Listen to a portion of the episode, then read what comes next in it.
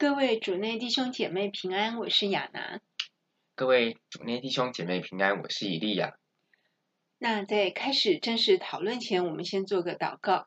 亲爱的主耶稣，我们每天都渴望着你的再来与被提，求你这个是应允我们。那在我们奉你的名祷告跟讨论有关你的话语之前，这个话语之时，求你与我们同在。祷告是奉靠主耶稣基督的名，阿门。阿门。那我们今天想要来讨论的这个主题呢，是但以理书九章二十七节，这节经文要怎么来做解释？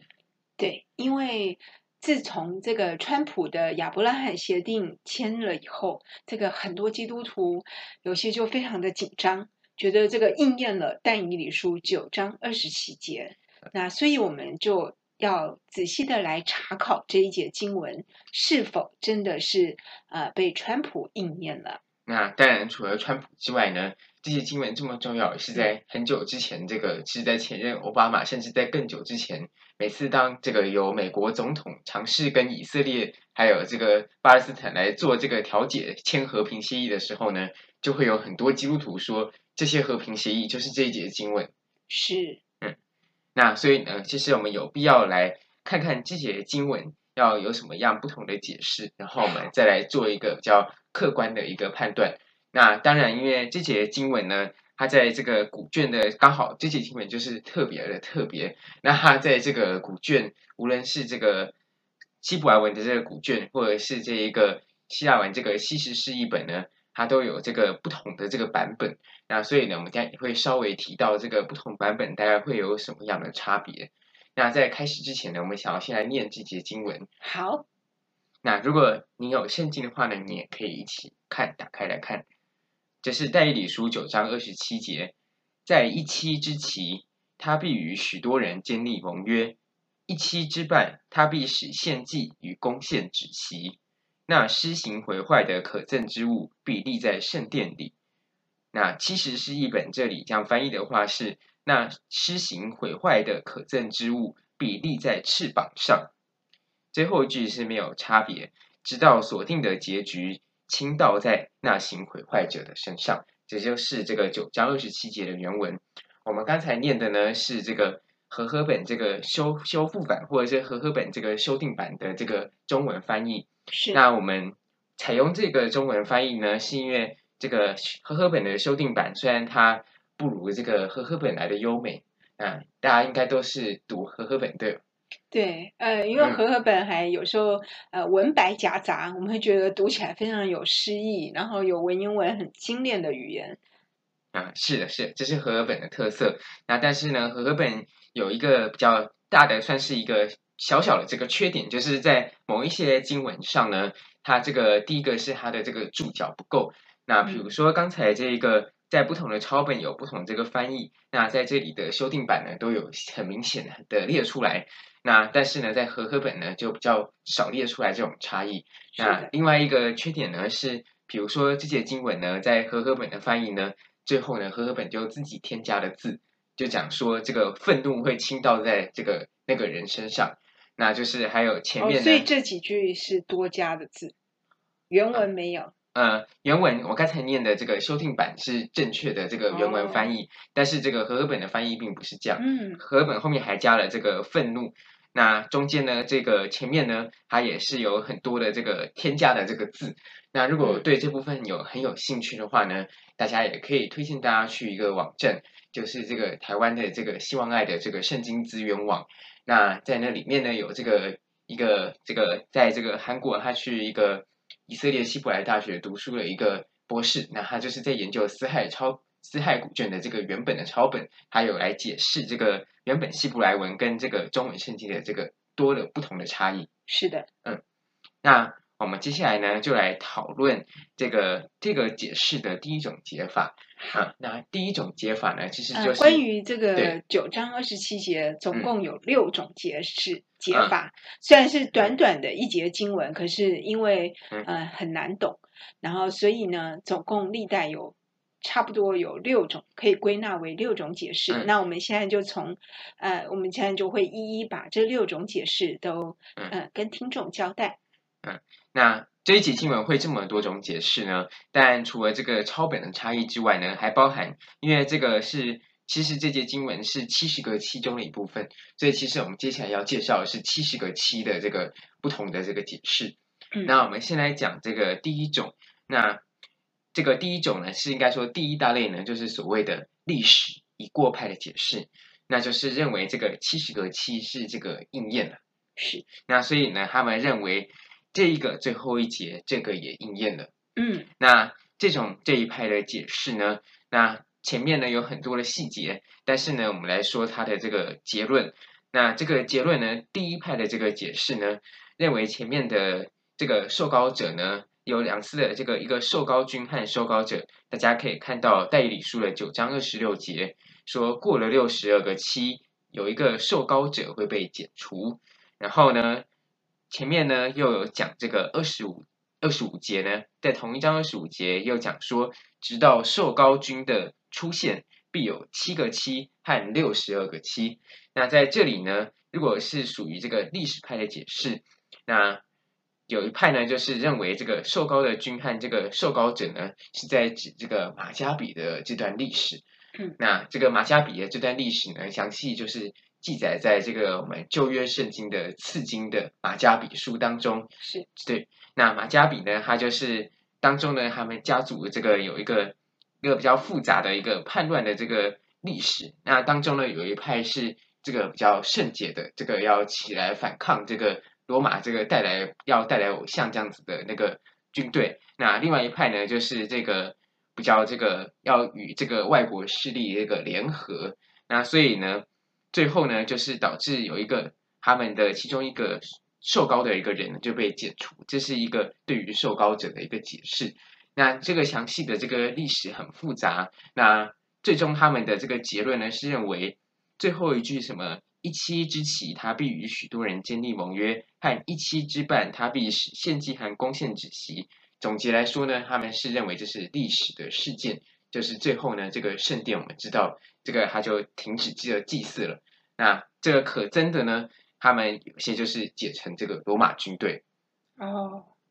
好，所以这个第一种解释是把它呃将这个马加比的历史事件这个对应上。是，那第一种这个详细的解释呢，一样就是可以大家很有兴趣的话，可以参考这个信望爱的这个圣经资源网中的这个原文解经的部分，那那里呢有这个很详细的这个历史派的这个解释。嗯，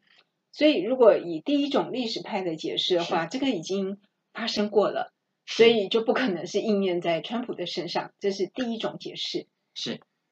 那接下来呢，我们再来讨论这个这个。这个改革中的这个解释，那这个改革中的解释呢，曾经也是在这个教会呢是非常的这个流行。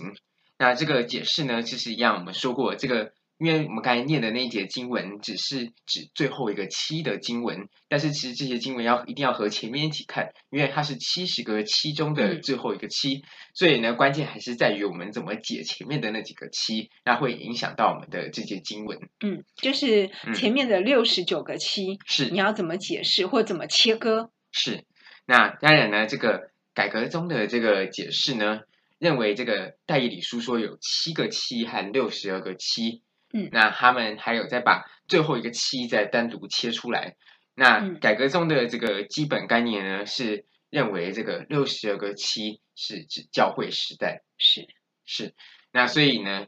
这个改革中解释一样，也是它是属于未来派的。嗯，也就是认为在因为现在教会时代还没有结束，嗯、所以呢，这件事是未来会成就的。就是最后一个期还没有成就。嗯、那当然呢，他要成就，就是教会时代的结束之后。就会成就，嗯，是。那最后呢，他们认为前面七个期呢，我们也稍微讲一下。前面七个期呢，他们认为是从这个犹太人被掳，直到这个回归耶稣降世，就是预演这个弥赛亚，也就是耶稣救主的这个降生。嗯、所以呢，这一派呢，他的这个解法呢，就是比较指向这个耶稣弥赛亚，单纯的一个弥赛亚。所以呢，这一派也是曾经在教会当中是非常的这个非常广传的。那第一派的历史派呢，之所以这个没有这么广传呢，是因为这个历史派呢，是这个从这个原文的这个希伯来文圣经来看呢，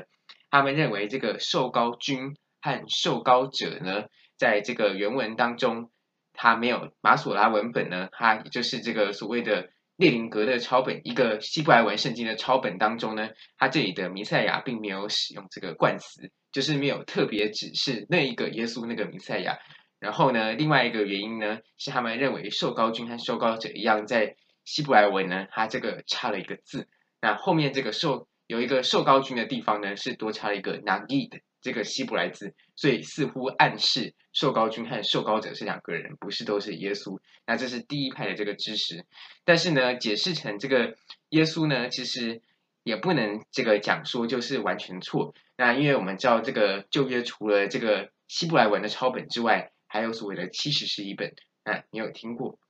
呃，七十士译本就是一些这个很有学问的犹太拉比他们所翻译的。啊，是的，就是一样是由传说是有一个大祭司。那这位大祭司呢，在主前这个招聚了这个每个以色列十二支派中第二个优秀的人，那出来呢，将这个旧约圣经从希伯来文译成这个希腊文，所以呢，招聚的都是当时很十二个支派最优秀、最懂圣经的这个旧约圣经的人出来翻译。那如果是从这一个希腊文的这个译本来看呢，似乎这个受膏君和这个受膏者的这个差异呢，这个有没有定冠词，似乎就。不是这么的这个重要。那单纯这一点呢，其实这个从希腊译本来看的话呢，解成耶稣似乎也是可以的。嗯嗯。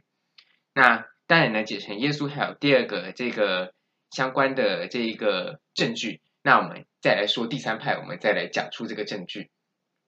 那我先讲一下这个，我先对这个。做一个简单的评论，那我是认为这个，其实我是认为六十二个七指教会时代似乎是有点不太正确。那因为我们还是要回到这个圣经经文，这个是但以理书这个询问神，那要给他意向说，那那个问神说，这个到底这个以色列他这个未来的命运，耶路撒冷未来的事情是会怎样？那这时候呢，神才这个来告诉，请加百列来告诉但以理说。为你百姓和你的圣城已经定了七十个期，所以呢，我们要看到这个预言是为了以色列民而定的，不是为了教会而定的。那如果改革中呢，将六十二个期都又解成这个外邦的基督教会，那似乎有点不符合这个预言的目的。嗯，所以这是这一个对于这一个解释的小小的一个评论。嗯，那接下来呢，我们来看这个传统教父的解释。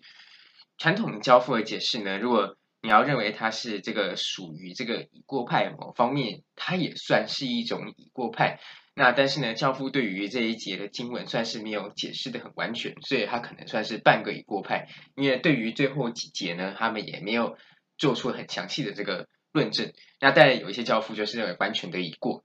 那但是这个和我们前面介绍的那个已过派有什么差别呢？前面我们介绍的这个已过派呢，我们说过，他这个把这个受膏君和受膏者呢对应到的不是耶稣，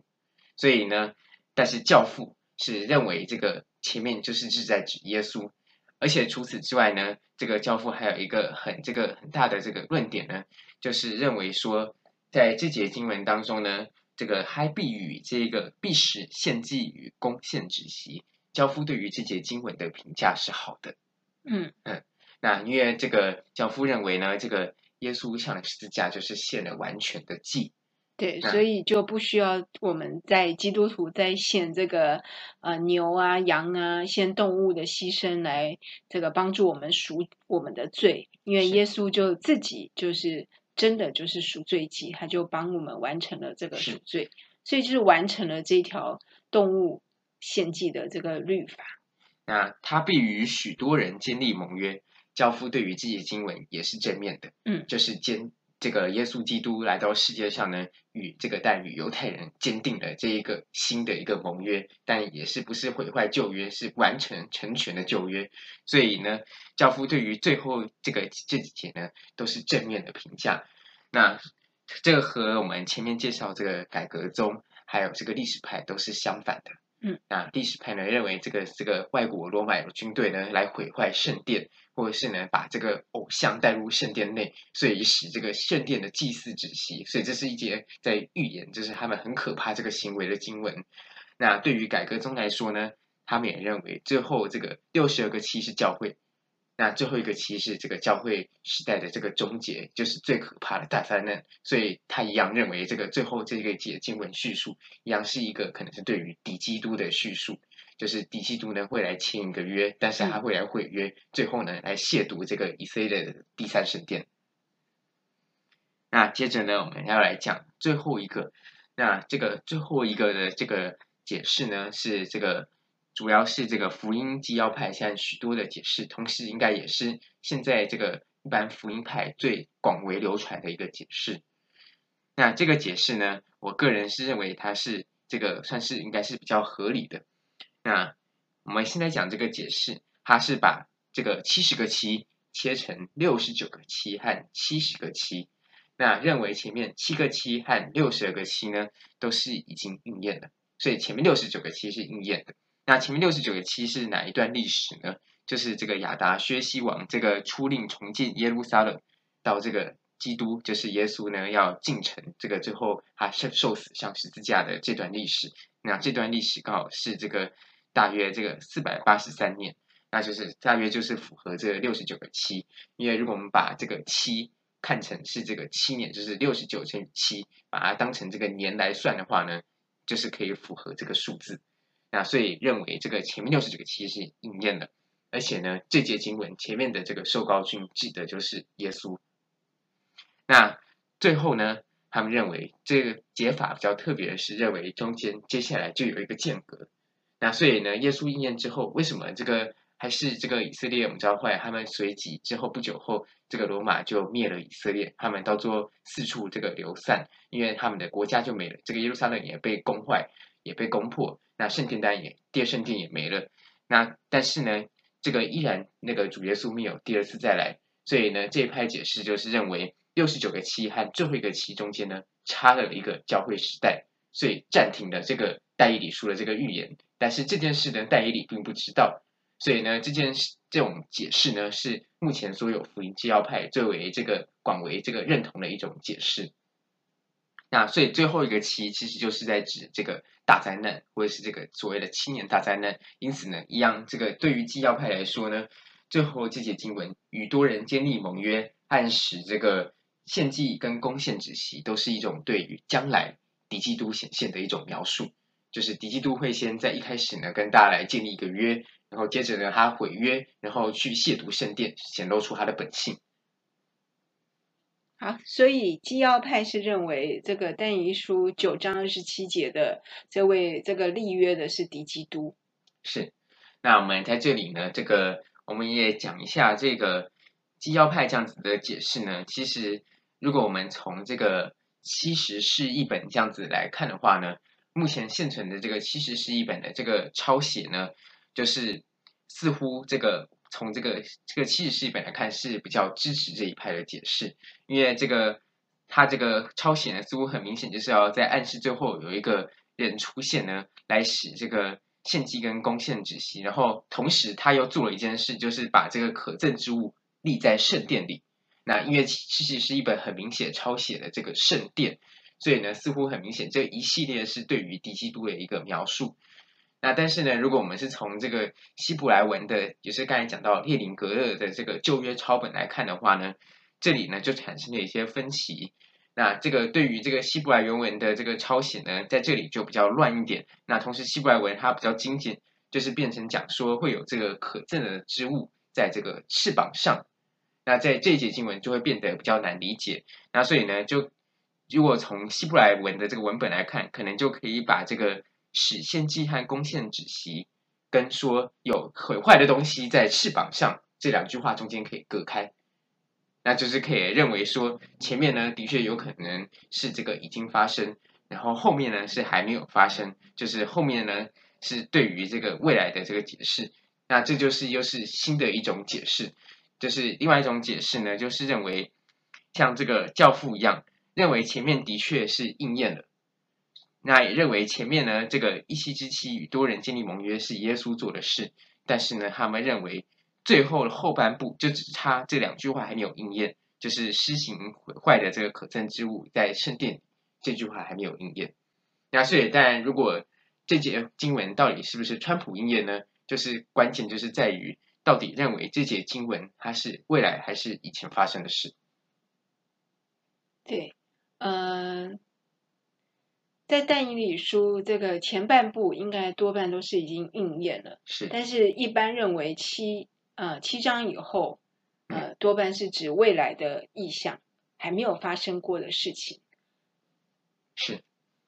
那至于这个川普的亚伯拉罕协定，呃，到底是不是敌基督的约？呃，因为圣经实在没有很明确的线索告诉我们。是的，那就算认为说这个盟约在这节经文的盟约是不好的，是将来要发生敌基督所做的事，但是呢，这些经文也并没有对盟约做太大的这个描述。那同样呢，在这个启示录呢，也没有特别去对这个敌基督会跟以色列人立一个约这样子的事情呢，去提到它里面的内容。所以我们并不清楚这个约的内容到底是什么。但是呢，这个传统的，当然一般传统的福音派呢，透过推理，他们认为这个约应该是一个和平之约，因为他们认为这个敌基督的这个形象应该是头先是一个这个敬虔的人，那他头先呢会带来和平，但是最后呢，他带来是一个假和平，所以呢，在三年半呢，他就显露出本性。对，所以才会引起这么多基督徒的紧张，认为。呃，川普签这个约就是应验了但以理书九章二十七节的预言。嗯，但是我们必须要客观的来说呢，我们真的是没有办法这么武断的确定。那第一个，这节经文有可能是过，这是第一种这个。那第二种的原因呢，是这个这节经文呢，它就算你认为它是敌基督所做的事，但是我们并不晓得这个约内容。是我们不能一看到和平协议呢，就立刻替他这个讲说，就是一定对应到百分之百对应到自己的经文，所以川普就是敌基督。嗯，那这样子的这个结论是有点下的太快。那其实呢，这个很多领导人呢，的确都是有这个敌基督的一些特质，因为我们知道这个敌基督的特质，比如说他会让众人来拜他，那他会自称为神，那所以呢，他是有一种魅力。那但是，很多领导人其实多多少少的都有这种好像统治世界、统治这个万国的一种魅力，让别人崇拜一种魅力。但是呢，在他们做出更进一步的这个举动之前，我们下断言都是有点早。呃，亵渎圣殿，自称为神。是的，保罗对于这个这个敌基督描述是很清楚，他会坐在神的殿中，这个自称是神。对，所以有一些基督徒认为埃尔多安，土耳其的总统埃尔多安是敌基督，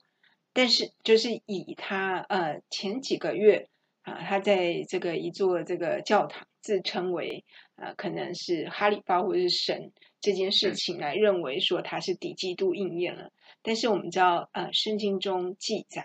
这个敌基督应该是在耶路撒冷的第三圣殿自称为神。亵渎圣殿，因为我们参考这个但以理书，对于这个以色列就是圣民受难这个一千两百六十天，或者是说三年半的这个预言呢，我们可以知道呢，这个大灾难呢，最主要这个对象是这个圣民的这个受苦。对，所以嗯，也有很多人自称为耶稣，自称为神，自称为弥赛亚，嗯，可是要看他在哪边自称。是的，这是我们的一个判断方式。嗯，那因为这个自古以来就很多人都说自己是基督。嗯，对，但是呃，圣经的线索是蛮明确的，所以我们呃之后也会录一集，到底谁是敌基督的候选候选人名单，我们会来探讨这个问题。是的，那这个但川普目前他也还没有坐在圣殿自称说我就是神。那他也没有说叫万国的万民来拜他，说要拜崇拜我，所以呢，在他做出这样的举动之前呢，我们也很难就说他百分之百就是敌基督。对，所以嗯、呃，不能贸然就把锁定呃，这个因为川普签了这个和平协议，然后就说他就是个敌基督。是的，这样子来理解这些经文是不太好的。嗯，因为我们必须要呃，还是要持续的观看，完整的观看。是。当然，如果我们是灾前被提的基督徒，我们应该是不会看到后面那一段自称为神的那一段了。啊，是的。那当然，如果是灾前被提的话呢，那这节经文甚至可能完全都不会看到，因为这个灾前被提呢，就认为这是。敌基督呢，应该一出来，他就是要显现，然后就是开始彰显他能力。那所以这就是大灾难的开始。那所以完全严格的灾前的被提论呢来说呢，就是完全连敌基督看到都不会。嗯，对。那有一种呢是灾中被提论，那就是认为这个敌基督呢，在这个最后显现他去逼迫圣民的时候，在那之前这个一半三年半的时候呢，基督徒才会被提。那这个灾中被提呢？如果你您是灾前灾中被提过的话呢，就可能会认为会看到敌基督显现做这件事，会去签一个假和平的协议，或者是签某一种协议。是的。好，那我们今天的讨论就到这里啊，我们做一个结束的祷告。亲爱的主耶稣，感谢你，嗯，陪伴我们在这段讨论你的时间。嗯，你也知道我们的心意，我们就是希望你赶快回来。啊，赶快提走我们，因为我们在世上有很多的苦难逼迫，希望你能来到我们的生命中，你来提走我们，你来结束这个世界的所有的疾病、战争，还有一些恐怖的事情、经济的压迫等等。我们也为所有正在受苦的弟兄姐妹祷告。我们希望我们能同心的合意祈求主耶稣赶快来，来到我们生命，也来把我们提走，啊，也赐给我们荣耀复活的新身体。让我们能结束在这世间的苦难，祷告是奉靠主耶稣基督宝贵的名，阿门，阿门。